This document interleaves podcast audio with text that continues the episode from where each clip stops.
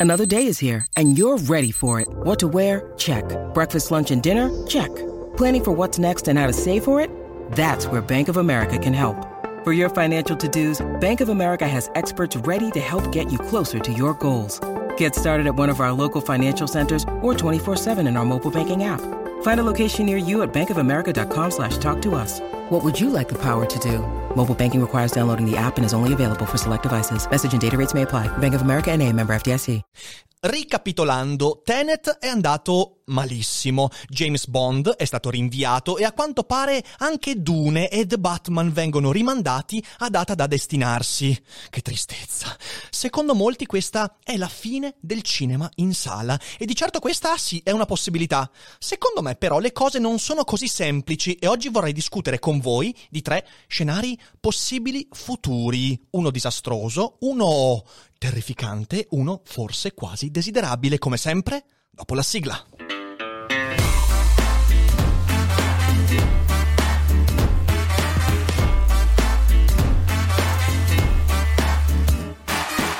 Sei su Daily Cogito, il podcast di Rick Dufer. E chi non lo ascolta è cibo per gli zombie.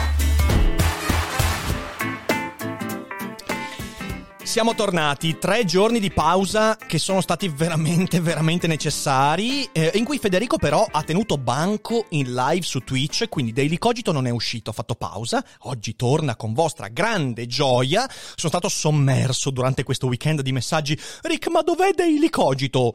Seguitemi sempre su Instagram e Telegram perché lì vi darò tutte le informazioni in tempo reale di quando andiamo online, cosa succede oggi, qual è l'argomento. E via, anche gli imprevisti. E sono stato in vacanza per tre giorni e Federico è stato grande perché su Twitch ha mantenuto banco facendo delle live bellissime.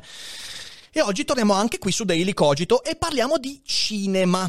Ora voi dovete sapere che io sono un amante della sala cinematografica, al punto che, come ho raccontato qualche giorno fa, io al liceo spesso prendevo la mia bicicletta, quando non avevo ancora la patente, andavo al cinema di schio in bicicletta facendomi quasi 10 km in bici e andavo alle proiezioni dove non c'era nessuno e varie volte mi sono seduto da solo nella sala di paese, di città, a guardarmi dei film.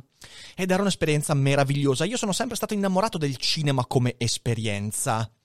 Perciò, dopo la pandemia, il covid, il distanziamento e via dicendo, aspettavo con enorme ansia James Bond per vedere Rami Malek nella parte del cattivo. E aspettavo con altrettanta ansia il Dune di Villeneuve, uno dei miei registi prediletti. Dune non è fra i miei romanzi preferiti, lo sto rileggendo in questo periodo. E poi, una volta riletto, ci farò sicuramente un daily cogito, ma il film di Villeneuve lo aspettavo con grande gioia anche perché il trailer, madonna che trailer, e invece niente. Io sono il primo a rammaricarsi perché da cinque anni questa parte, prima del Covid, io e Arianna andavamo al cinema una volta a settimana. E questo significa che è una catastrofe tutti i film rimandati, macello, non si va più in sala. Potrebbe essere, ma anche no. E oggi vorrei porvi di fronte ad alcuni scenari futuri e fantasticare un po' su quello che potrebbe avvenire, ma con i piedi per terra, quindi proviamoci. Prima di questo vorrei però anticiparvi che anche questa settimana ci sono ospiti spettacolari, infatti nella prossima puntata avremo qui dal vivo, qui dai Cogito Studios, Don Alemanno, fumettista, autore satirico, non vedo l'ora perché insomma io adoro Don Alemanno come persona, come autore e sarà una cogitata con i fiocchi. Inoltre lunedì 12, quindi per chi vede in diretta domani, per chi sente indifferita o vede indifferita oggi, lunedì 12 alle 18, io e Don Alemanno saremmo, saremo ospiti alla Games Academy di Verona per presentare le sue ultime opere, quindi non mancate.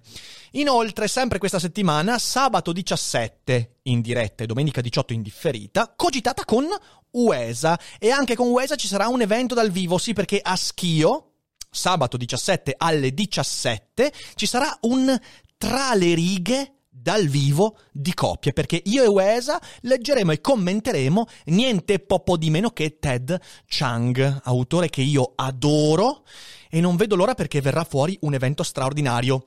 Sotto in descrizione ci sono tutti quanti i link per partecipare agli eventi, per prenotarsi, perché gli eventi dal vivo sono a prenotazione obbligatoria. Se siete in live andate sul sito riccardodalferro.com alla sezione eventi e troverete la pagina con tutti i link. E invece poi le cogitate, insomma, sono, sono alle date che sono state indicate, ma direi che abbiamo chiacchierato a sufficienza. Adesso veniamo a noi.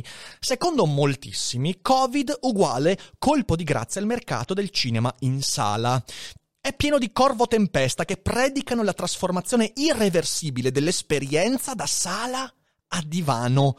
Ovviamente questo ha come complice il fatto che Mulan ha avuto degli ottimi incassi con l'esperienza a divano, perché nonostante, e questa cosa a me ha fatto un po' incazzare all'inizio, nonostante gli abbonamenti di Disney Plus, Disney ha fatto pagare, se non sbaglio, 20 euro, se non sbaglio, per il film di Mulan, per chi aveva già l'abbonamento Disney Plus più ci sono altri esperimenti all'orizzonte, tanti film, tanti registi, tanti, tante produzioni dicono che proveranno a replicare l'esperimento Mulan, che ha incassato piuttosto bene, anche se non è arrivata in sala. E questa cosa fa preoccupare questi corvo tempesta che dicono, eh, vedete, vedete, in effetti il cinema in sala è morto.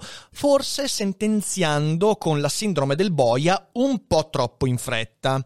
In effetti, però, in effetti, qualcosa sta succedendo a suffragare questi corvo tempesta.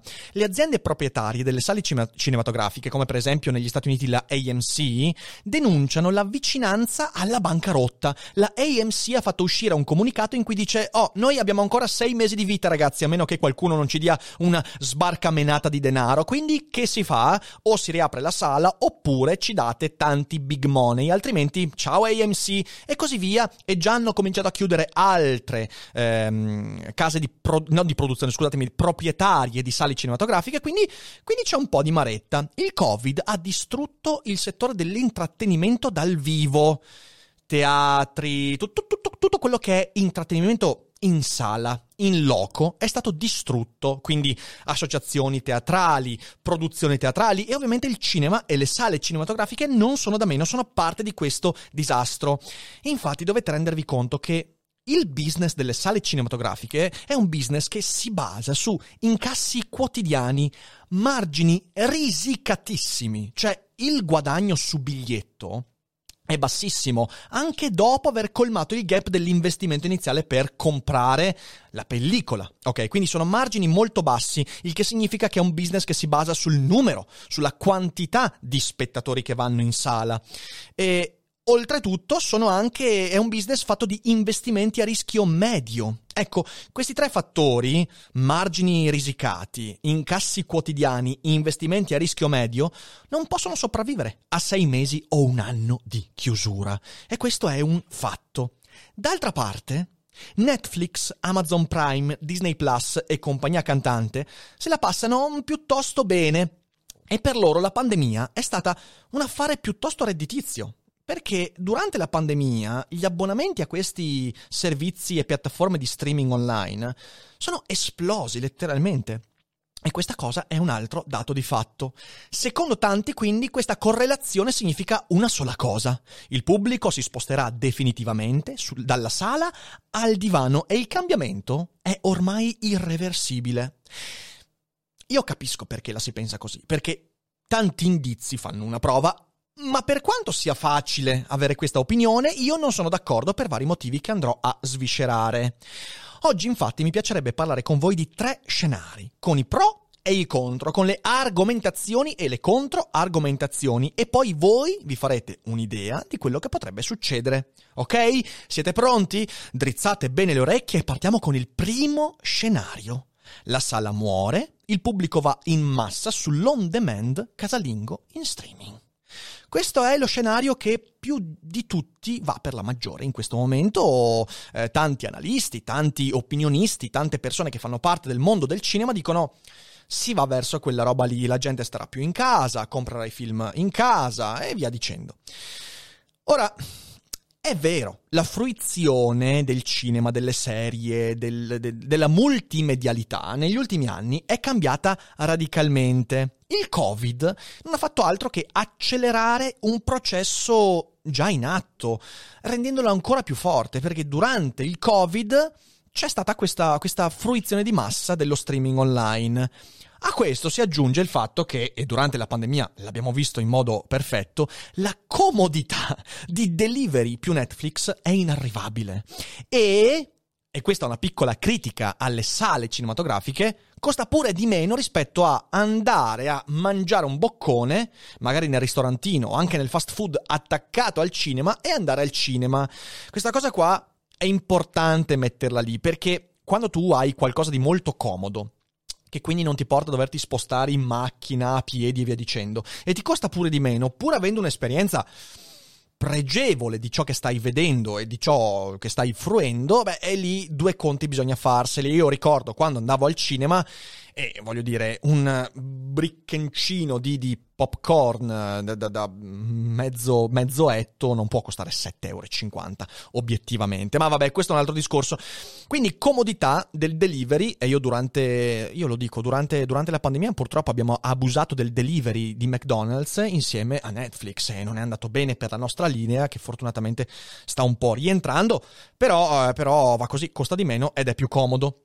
Inoltre, per i servizi di streaming la scelta è immensa e l'abbonamento basso, anche se, e qui è una contro, uno svantaggio, ci sono tante piattaforme sempre di più, il che significa tanti abbonamenti, quindi alla fine non è che fai solo l'abbonamento a Netflix, se hai la possibilità lo fai anche ad Amazon Prime, che costa veramente pochissimo, ma fai l'abbonamento anche a Team Vision, fai l'abbonamento a mm, Now TV e via dicendo, ok, Disney Plus, quindi però comunque c'è una scelta incomparabile. Tu vai in una multisala e dai 7, 8 film, lì c'hai il mondo. A questo si aggiunge eh, l'aspetto tecnologico. Qualche anno fa era vera l'idea secondo cui l'esperienza del film al cinema è incomparabile rispetto a quella da casa. È vero.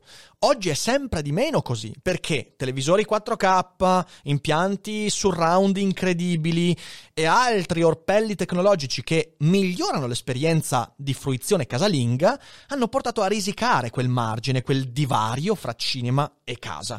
Quindi tutti questi aspetti mi fanno dire, cavolo, è vero, potrebbe essere la fine delle sale cinematografiche e quindi l'avvento di, del cinema fruito soltanto in casa, noi nei nostri cubicoli chiusi, distanziati, a guardare l'ultimo blackbusterone, ma, ma, ma, ci sono dei ma.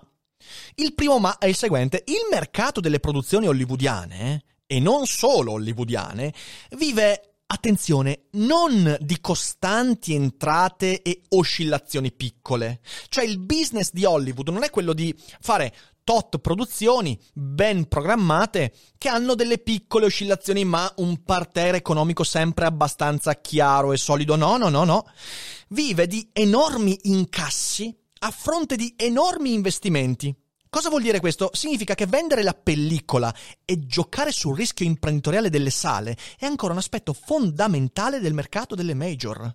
Questo vuol dire che con la morte della sala muore uno dei preponderanti aspetti del mercato cinematografico, con conseguente riduzione degli investimenti da parte di Hollywood.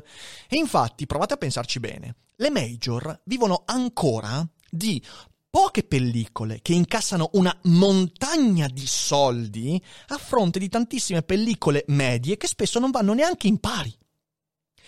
Questo è il mercato della produzione cinematografica, non 300 pellicole di cui 30 vanno molto bene, 50 vanno molto male, il resto è nella media. No, non funziona così. Questo è Netflix, le produzioni originali Netflix, Amazon Prime scarso rischio e scarsa oscillazione fra quello che è l'introito economico.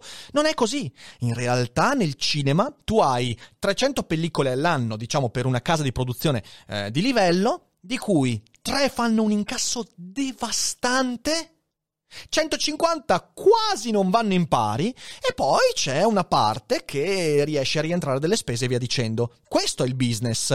Grande rischio imprenditoriale, grande oscillazione.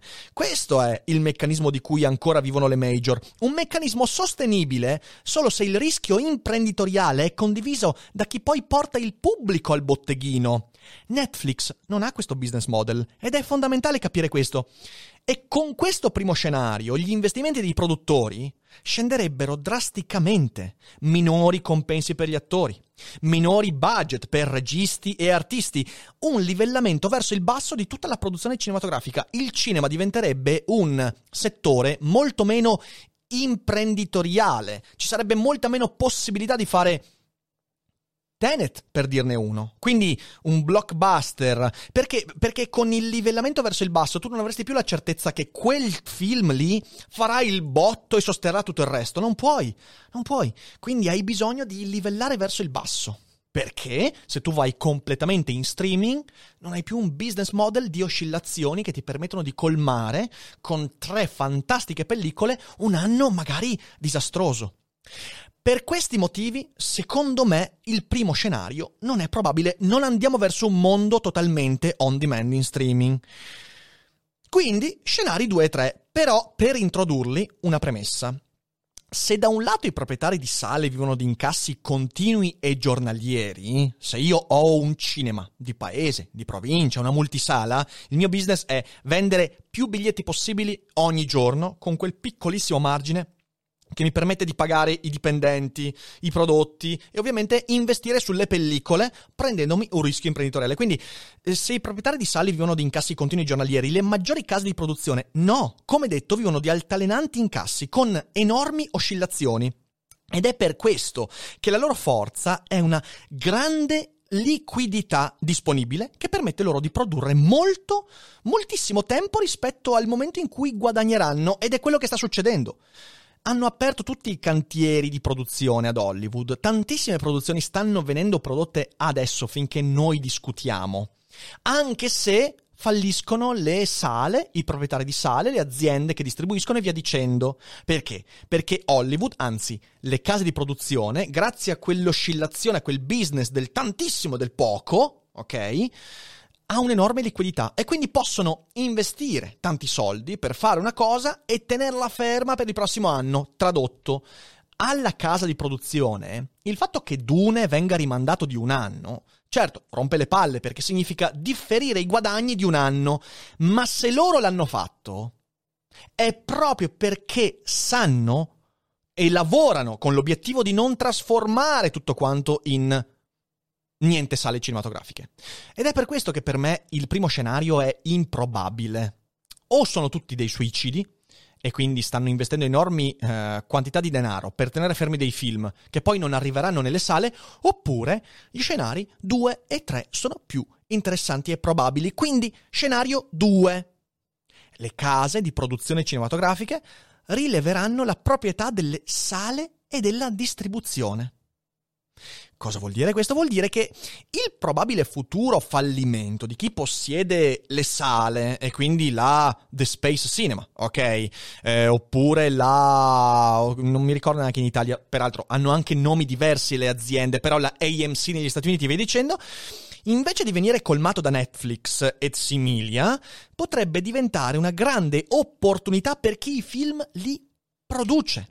Perché nella filiera si andrebbe a creare un vuoto in qualche modo da colmare e lo ribadisco, il fatto che stiano ancora producendo un sacco di film ad alto budget significa che loro investono in quel senso, ok? Sono mica scemi questi, ok?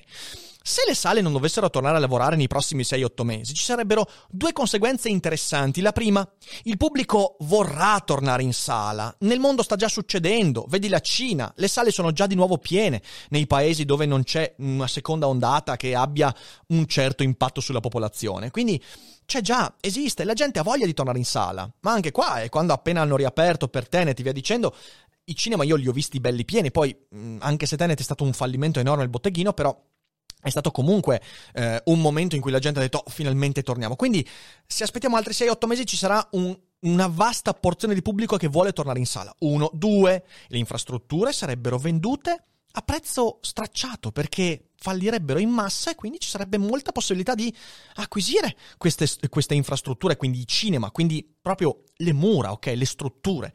Sto parlando di cose molto materiali A questo uniamo l'interesse a unificare sotto un solo simbolo tutto il sistema di produzione cinematografico, dalle riprese alla distribuzione fino all'incasso finale, tutto gestito da un unico marchio, un'unica azienda. Le sale della 20th Century Fox che posseggono tutta la filiera produttiva. Le sale della Warner, anzi la casa di produzione della Warner che possiede la casa di produzione, tutti i sistemi, tutti i registri, i contratti e via dicendo, fino alla distribuzione, fino alla fruizione in sala, è della Warner. Capite che questa cosa qua è incredibile, tutta la filiera produttiva artistica e di mercato. È una cosa pazzesca. Una cosa pazzesca. Ovviamente questo avrebbe un impatto incredibilmente positivo su tutti i costi di gestione, di contrattazione e via dicendo.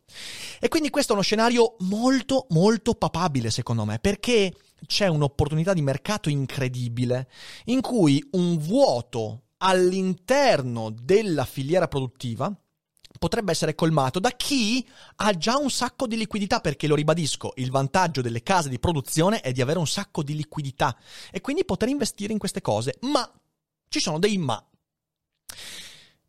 Primo ma su tutti, io non credo che sia uno scenario desiderabile, credo che sia il più probabile non credo sia il più desiderabile perché, beh, si rischia di avere una balcanizzazione della distribuzione cinematografica e nella sala proprietaria dei film Marvel potremmo non vedere film della DC. Ok, tanto per fare un esempio spicciolo spicciolo. Quindi la suddivisione che oggi viviamo nelle piattaforme online sarebbe portata nell'esperienza di sala, con abbonamenti a tutto, che già oggi viviamo, perché nelle sale cinematografiche live, dal vivo, già oggi tu puoi fare l'abbonamento per 10 film, per una stagione intera e via dicendo. Lì verrebbero moltiplicate quelle cose lì.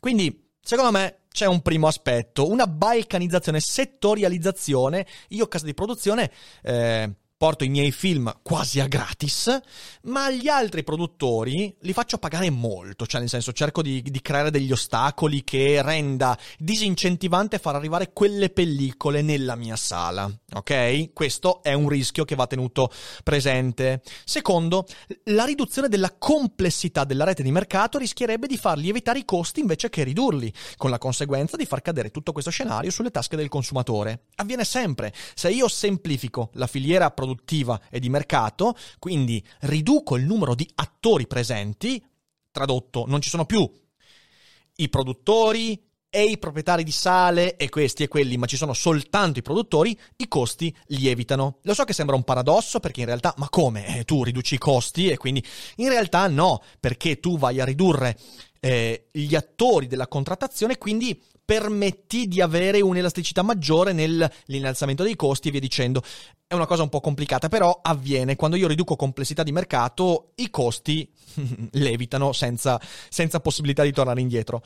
Altra conseguenza nella riduzione della complessità, leggiamo riduzione della concorrenza, eh, sarebbe un abbassamento della qualità dei servizi e tutto quello che concorre a formare quella bella esperienza che manca a tutti noi durante questo periodo. Cioè, se io riduco gli attori in campo e i concorrenti in campo, rendo meno desiderabile per i singoli attori eh, innalzare la qualità del lavoro in maniera da rendere più desiderabile quella sala, quell'esperienza, quel film. E ovviamente noi sappiamo che il cinema non è soltanto il film che vai a vedere, ma hai tante cose, perciò anche qui due ricadute pesanti, economiche e di qualità di esperienza che ricadono sul consumatore. Capite bene che per questi motivi, secondo me, non è proprio desiderabilissimo. Però, lo dico, lo ribadisco, secondo me è lo scenario più probabile e staremo a vedere. Ah, aggiungo un'altra cosa indesiderabile. Secondo me, se questo avverrà, noi avremo una concentrazione ancora più forte delle multisale di città con l'abbandono delle piccole multisale, ormai non dico neanche più piccole sale, perché ormai ci sono quasi solo multisale anche nei piccoli luoghi di quartiere, di provincia e via dicendo, un abbandono dei luoghi periferici, perché ovviamente quando tu di nuovo riduci la complessità, riduci anche il desiderio di essere capillare e puoi permetterti di far pagare il costo anche dello spostamento al fruitore finale, al consumatore. E anche questa non è una cosa meravigliosa. C'è il terzo scenario. Il terzo scenario è quello che mi piacerebbe in qualche modo che si verificasse fra questi. Poi magari se ne avete altri di più credibili, ditelo con un commento, ma questo fra i tre che vi presento è quello che mi sembra più desiderabile, però forse anche il meno percorribile. Netflix, Apple, Disney, Amazon scendono in campo per materializzarsi e diventare proprietarie delle strutture, delle sale e della distribuzione. Ecco, questo è uno scenario che adesso vado un po' a sviscerarvi. Io lo so, questo è lo scenario più avveniristico e meno probabile, ma dopo i primi due, che mi sembrano piuttosto concreti, soprattutto il secondo, mi piacerebbe ragionare su qualcosa che ritengo comunque possibile e forse, ripeto, più desiderabile. Forse, forse, perché è un forse, forse non Netflix, che nasce e muore come servizio digitale, ma sicuramente Apple e Amazon e anche Disney non hanno il desiderio di rimanere immateriali nella proposta del mercato dell'intrattenimento. In primo luogo perché non sono aziende immateriali come Netflix, non sono aziende in cloud, sono aziende concrete che producono beni e servizi concreti, che hanno un contatto diretto con i consumatori e quella è la loro anima, ok? E in secondo luogo perché la loro apertura sul mercato dello streaming è solo una deviazione dalla norma, cioè il business di Amazon non è pubblicare su Amazon Prime The Boys. Il business di Disney non è quello di pubblicare su Disney Plus The Mandalorian. Il business di Disney è essere Disney con le infrastrutture, con il merchandise, con, con tutto quello e anche con i film che arrivano in sala. E poi collateralmente c'è il servizio streaming on demand. Ok, ma non è quello il business, non sono aziende immateriali. Quindi lo streaming è una deviazione dalla norma. E per gli stessi motivi di qui sopra, nel secondo scenario, pubblico in massa nelle sale e costi di acquisizione bassissimi, credo che queste aziende potrebbero senza grossi problemi, visti i capitali di cui dispongono, scendere sul mercato delle sale cinematografiche e della distribuzione.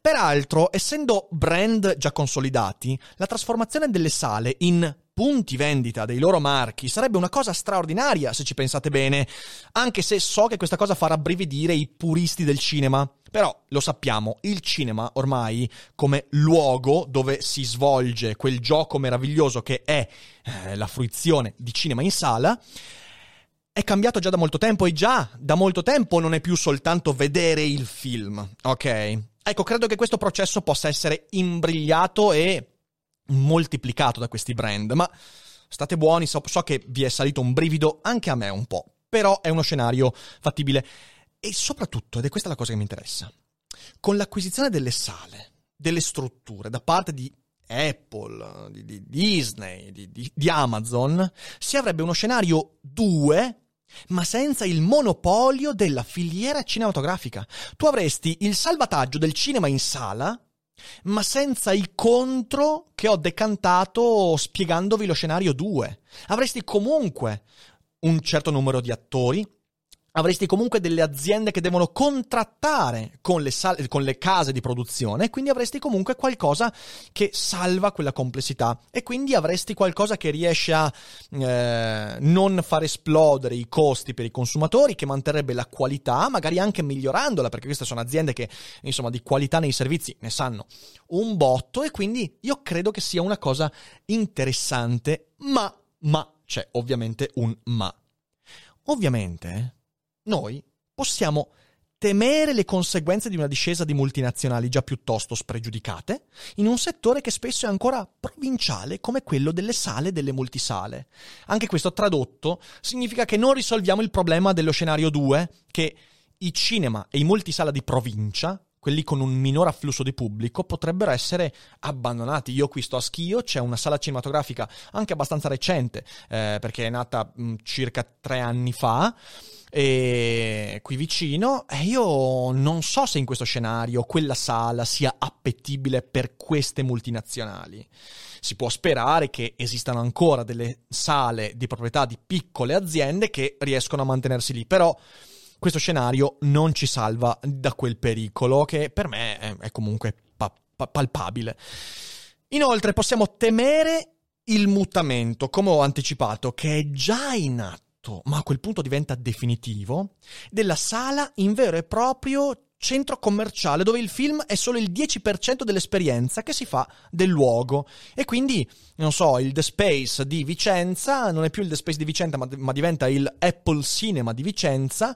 E in realtà tu hai certo il film da vedere ma sei circondato da quello che è un centro commerciale di Apple a tutti gli effetti o di Amazon Ovviamente ciò non mi toglie il fatto che io vado a vedermi il film e posso anche soltanto pagare il biglietto e ciao, quindi eh, questo è un, un, commento dovuto, io non ho mai vissuto come un problema l'esplosione di microtransazioni all'interno del cinema, se non, ripeto, il fatto che i popcorn costano 7 euro, ma io posso fare a meno anche di quelli se non mi vanno e non voglio pagarli, eh, però questa è una trasformazione che già è in atto e potrebbe esplodere ancora di più. È un finto mezzo problema, mettiamola così, che però bisogna mettere lì.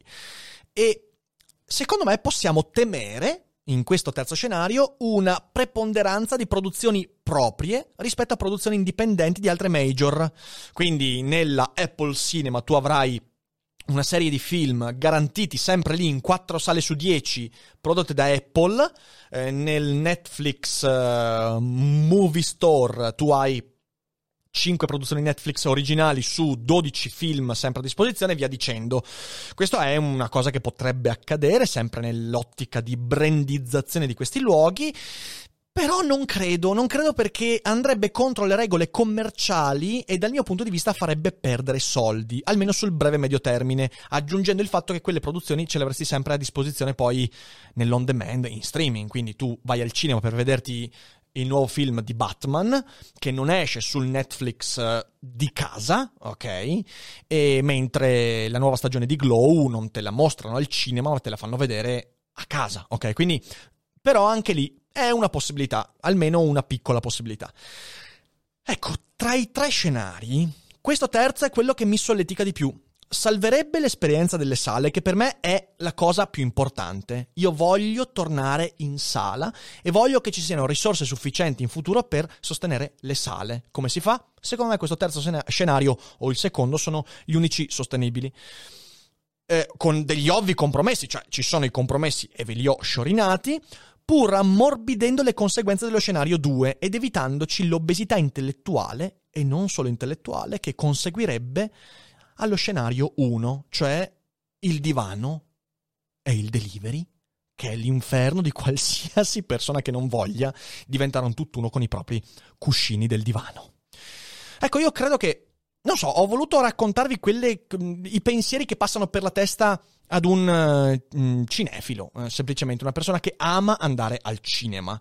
Eh, secondo me sono tre scenari percorribili, con uh, tutti i difetti che ho citato e, e, staremo a vedere, staremo a vedere. Però non credo che la sala morirà. Ecco, questa è una cosa che io mi sento di dire. Non credo per tutti i motivi che ho detto. Se la sala muore, il cinema si trasforma in modo irreversibile e i soldi che verranno messi nelle produzioni saranno talmente bassi da rendere non più conveniente per nessun grande regista lavorare in quel settore. Questo è quello che secondo me terrà le sale aperte.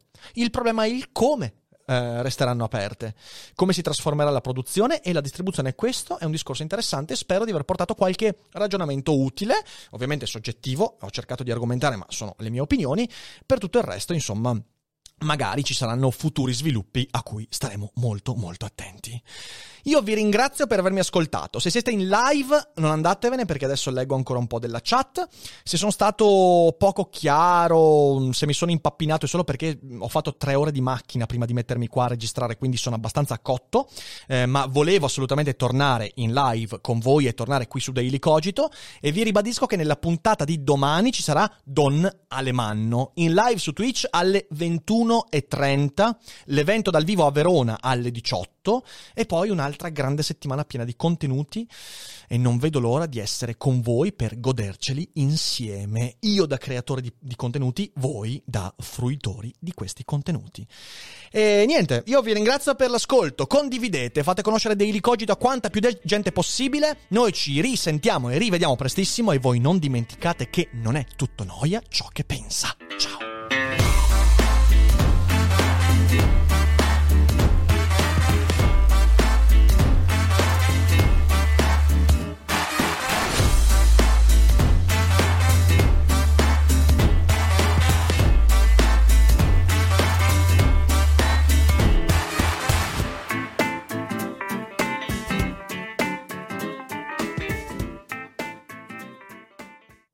E adesso un bel caffè finito. Perché rischiare di rimanere senza caffè quando puoi abbonarti a Caffè Borbone? Prezzi vantaggiosi, costi di spedizione inclusi, tante possibilità di personalizzazione e l'abbonamento lo sospendi quando vuoi. Decidi tu la frequenza, la qualità, scegli tra le cialde e capsule compatibili e crea il tuo mix di gusti e miscele. Mai più senza caffè con l'abbonamento Caffè Borbone. Tutte le info su caffèborbone.com.